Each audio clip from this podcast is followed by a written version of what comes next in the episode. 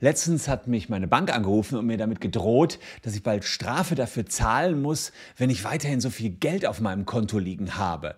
Und äh, so viel beginnt bei denen schon ab 10.000 Euro. Da fragt man sich natürlich, okay, äh, liebe Bank, bist du nicht dafür da, dass ich mein Geld bei dir hinlege? Wo soll ich es denn sonst hinlegen? Ja? Und das Kopfkissen oder den Sparstrumpf, das kann doch eigentlich nicht sein.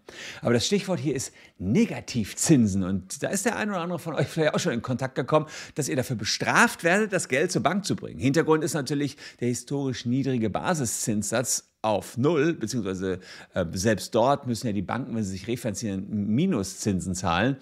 Aber kann das wirklich wahr sein, dass wir Minuszinsen zahlen müssen als Kunden? Wir nutzen ja so ein Girokonto, um Überweisungen zu tätigen. Und wenn man da Geld drauf liegen hat, wird man jetzt bestraft. Insbesondere hat sich das natürlich bei unserem Kanzleikonto er, äh, ergeben, wo eben mehr als 10.000 Euro drauf sind. Ist ja auch logisch, weil man ja die ganzen äh, Abwicklungen einer, einer, einer großen Company, wir sind mittlerweile 160 Leute, äh, abwickeln muss. Also die große, große Frage, ist das erlaubt oder nicht? Es gibt jetzt zwei Urteile und die hören sich gar nicht so schlecht an für euch Sparer. Schaut es euch an.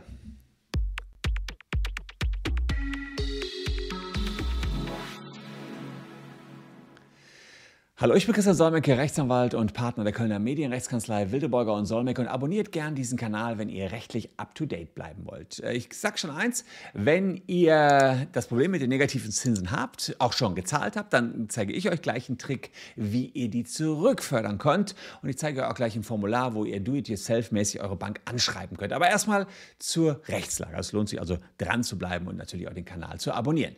Die Verbraucherschützer, die haben das gar nicht gut gefunden, dass alle Menschen da plötzlich äh, schon ab 10.000 Euro Negativzinsen zahlen sollen. Das fing ja mal an äh, in ganz hohen Summen, Negativzinsen ab 200.000 Euro. Wer so viel da liegen hat, muss, muss Negativzinsen zahlen. Aber jetzt sind wir schon bei 10.000 Euro. Also es ist wirklich krass runtergegangen teilweise.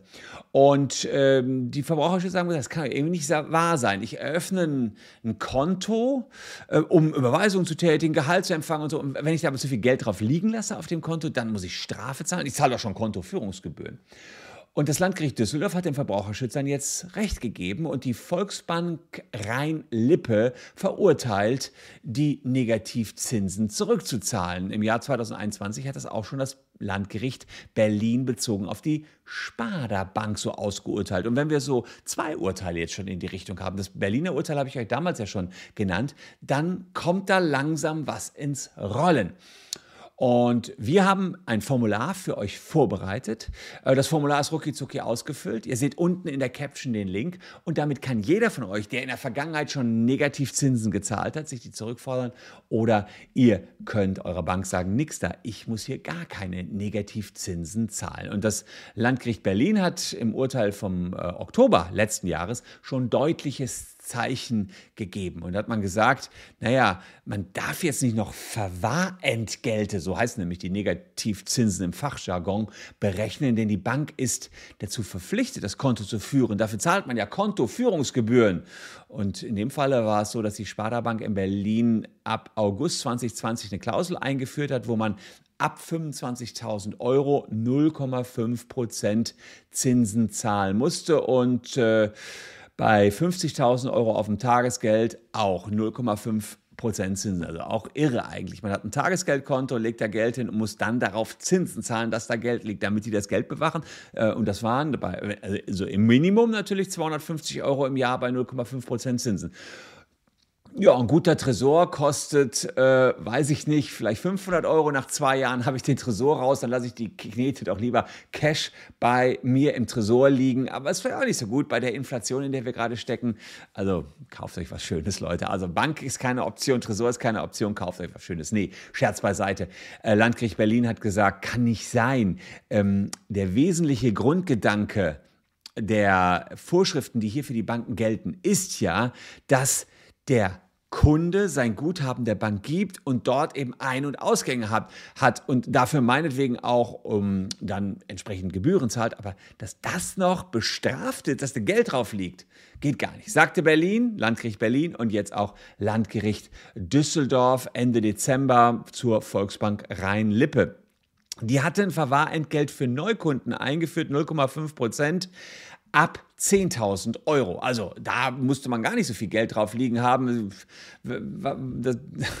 Keine Ahnung, es gibt viele Menschen, äh, die, die verdienen 4.000 Euro. So, zum Beispiel sind 48, dann hast du nach drei Monaten, wenn man das Geld jetzt nicht anpacken würde, lägen da dann 10.000 Euro und plötzlich, plötzlich beginnt die Strafe. Natürlich fließt was ab, ist klar und wäre auch sicherlich in hohen Kategorien, äh, wenn man dann eben diese 4.000 Euro ausgezahlt bekäme ohne Steuern. Aber trotzdem, dass man mal einen Sparstrom von 10.000 Euro hat, fände ich jetzt nicht zu viel, wenn man sich irgendwie leisten kann. Oder zumindest fände ich es erstrebenswert. Und dass das dann direkt bestraft wird, kann ich auch irgendwie nicht akzeptieren. Die Düsseldorfer haben das noch genauer ausgeführt. Sie haben diese Kontoführungsgebühren sind mit den gesetzlichen Regelungen zum Girovertrag nicht vereinbar. Die Geldverwahrung ist Voraussetzung für die vereinbarten Zahlungsdienstleistungen und damit dem Girovertrag immanent. Ja, schöner hätte ich es auch nicht sagen können. Also, äh, das wäre eine doppelte Leistung, die hier der Kunde bringen müsste und die äh, dann auch. Und noch ein drittes, ein weiterer Fall der Verbraucherzentrale, der ist vor dem Landgericht in Köln gelandet gegen die Sparkasse Köln-Bonn. Das ist zwar nicht zu einer gerichtlichen Entscheidung gekommen. Warum? Weil die Sparkasse Köln-Bonn vorher eingeknickt ist und eingesehen hat, hm, unsere Klauseln sind vielleicht nicht so ganz okay. Wir akzeptieren mal die Abmahnung der Verbraucherschützer hier. Und es wurde ein Haken dran gemacht. Äh, wir ändern das hier und die Klausel wurde abgeändert. Natürlich auch, weil die kein negatives Urteil zu ihren Lasten haben haben wollten. Ja, also was sagt uns das? Es verdichtet sich gerade die Rechtslage. Das sind zwar nur landgerichtliche Entscheidungen, keine Oberlandesgerichtsentscheidungen und auch keine BGH-Entscheidung, aber es verdichtet sich sehr stark die Rechtslage, dass man die Konto-Negativzinsen zurückfordern kann. Und das ist doch eine gute Meinung und gute Aussage. Ich habe mich nämlich echt auch gewundert, als ich diesen Schrieb bekam von meiner Bank, hey, jetzt werden bald Negativzinsen gültig. Jetzt kann sich der eine oder andere sagen, ha, was für ein Luxus, wenn man da über 10.000 Euro liegen hat. Äh, aber es sind vermutlich gar nicht so wenige. Ich glaube, Deutsche haben Milliarden, wenn nicht sogar Billionen auf ihren Sparbüchern liegen. Das heißt, ich kann mir schon vorstellen, dass der ein oder andere davon betroffen ist. Und wenn ihr betroffen seid, wie gesagt, in der Caption gibt es den passenden Link dazu. Äh, ja, wenn ihr ständig Klammerklasse seid, dann abonniert den Kanal, denn ab und an haben wir ja schon Tricks in Sachen PKV oder Diesel, wie man dann doch noch ein bisschen Geld in die eigene Tasche wieder bekommen kann oder vielleicht auch der ein oder andere Spartipp. Würde mich freuen, wenn ihr noch ein bisschen dabei bleibt. Hier noch zwei Videos, die euch ebenfalls gefallen könnten. Wir sehen uns morgen an gleicher Stelle schon wieder. Danke, dass ihr dabei wart und dass ihr unsere YouTube-Follower seid. Tschüss und bis dahin.